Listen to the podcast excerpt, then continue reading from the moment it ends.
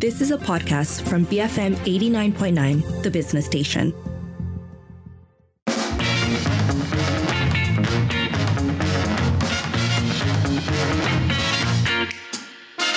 It's 547 and uh, on today on Twitter, a tale of catfishing and fraught online relationships. I think it's best to read the tweet and you'll get an image of what exactly went on. So, um, a person named Melissa Mahathir on Twitter posted this saying, Hi everyone, someone has been impersonating me for three years now and had a relationship with a guy. I had no idea who he was and he didn't know I existed until three days ago when he found my Instagram.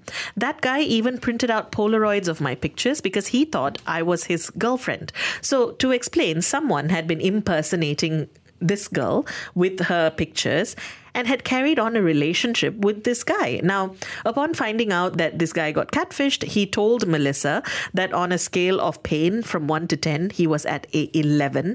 Uh, later, she updated that they found out the person who had been essentially lying to him and impersonating um, a girl was a friend of the guy who got catfished. A male friend. A male friend. Yes, um, and, and that they had both, that they'd met in an online class, but that she'd never met in person. So it's, it's a very odd story overall.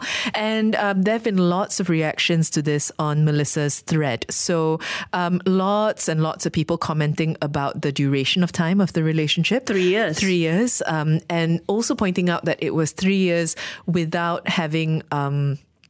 Uh, in-person meetups without video calls. So really no proof of life in many ways you know? It's just a conversation that was happening through text. Um, and and that's reflected in the messages. So uh, Johanna says it's 2023 perhaps a video call dulu before printing polaroids. Um, and and that reflects I think a fair number of the tweets. We also have um, you know others just basically saying be careful when you speak to people online. So me cloudy says don't ever continue talking with someone if they refuse a video call it's 2023. Catfishing shouldn't exist. If they use filters or don't turn on the lights, ghost them. Daddylicious says it's like this. If that person doesn't want to meet in person and doesn't want to give their phone number, just assume it's a catfish. It might be fun, you may be falling in love, but if there's no in person contact, it's not real. If they ask for money, it doesn't matter for what, then for sure it's a catfish scammer.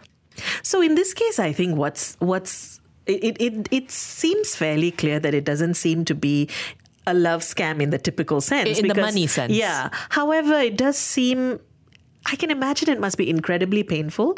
Um, no matter what you think of the idea that someone could have a relationship with someone for three years without meeting, this person clearly thought he was in a relationship. And then to be told that it was a friend playing what sounds like a horrible prank on him that's just awful.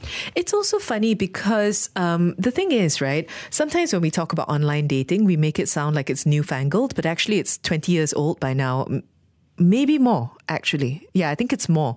Um, and then if you think about online friendships, that's also 30 years old by now. People used to chat with, I mean, IRC. Like, yes, I, I, don't want to. I used to have online friends from all sorts of countries, some whom I've subsequently met and become real life friends with. It still happens on Instagram yeah. because people form connections, and, and not just Instagram, but the various other social media platforms, especially if you use the social media platform to highlight a hobby that you're a part of, and therefore you meet other people through that.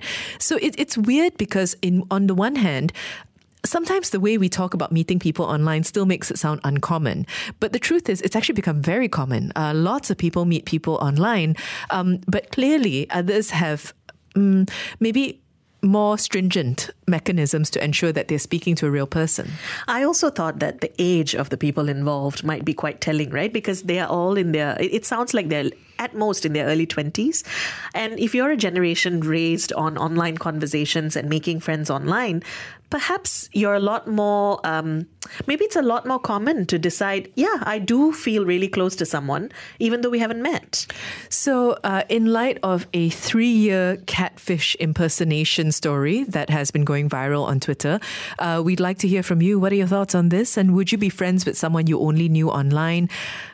basically, what do you do to make sure that someone you're speaking to is who they say they are. Uh, you can call double seven double three two nine hundred, send a voice note or WhatsApp 018 789 8899 and tweet us at BFM Radio. Baba from Malacca. BFM 89.9, the business station. It is 5.53 and you're listening to the evening edition with Lynn and Sharmila. On today on Twitter, we were talking about uh, how there was a recent story of someone being catfished uh, for three years, uh, coming from the person who was impersonated for said catfish. And that had us wondering, um, would you be friends with someone you only knew online?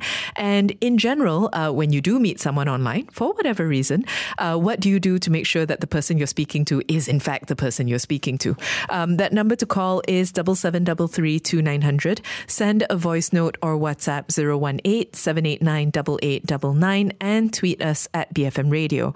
Um, so we have, well, firstly, Un uh, on the subject of catfishing, saying faking live video calls is already possible, so don't rely on that to prevent catfishing. I would actually agree. I think that I mean, I'm just I'm just sort of speaking anecdotally. I think there are a number of things that you need to do to establish a person isn't lying about who they are, and that involves also asking direct questions about perhaps where they live, what they do.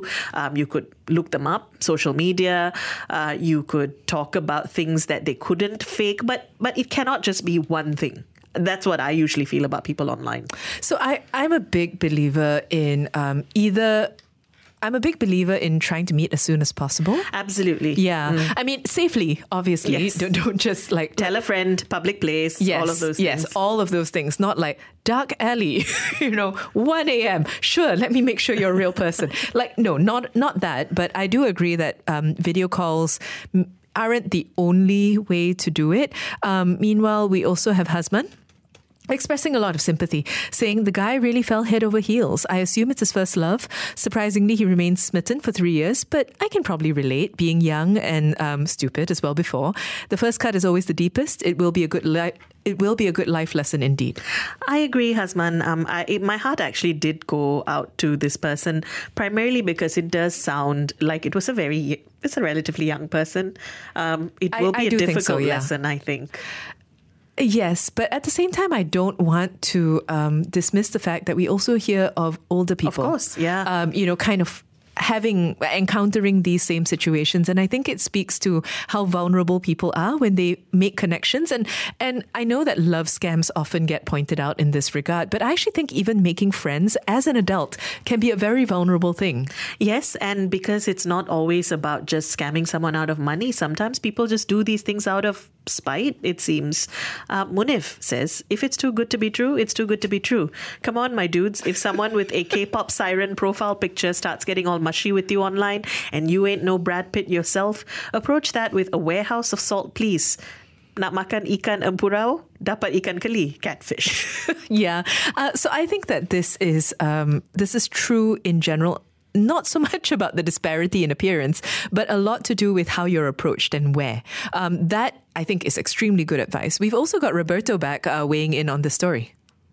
Sorry, this is coming from uh, Gen X hardcore Gen X, I will never in my wildest dream will there even not even mention to date somebody, send money to anybody, not, not even to to start a conversation or friendship with anybody who I don't see at least once. As simple as that. Uh, my dear millennials, learn that's why we survive so many things. That's why Gen X is so survivors. Okay? Wow. I cannot believe three years. It's crazy, man.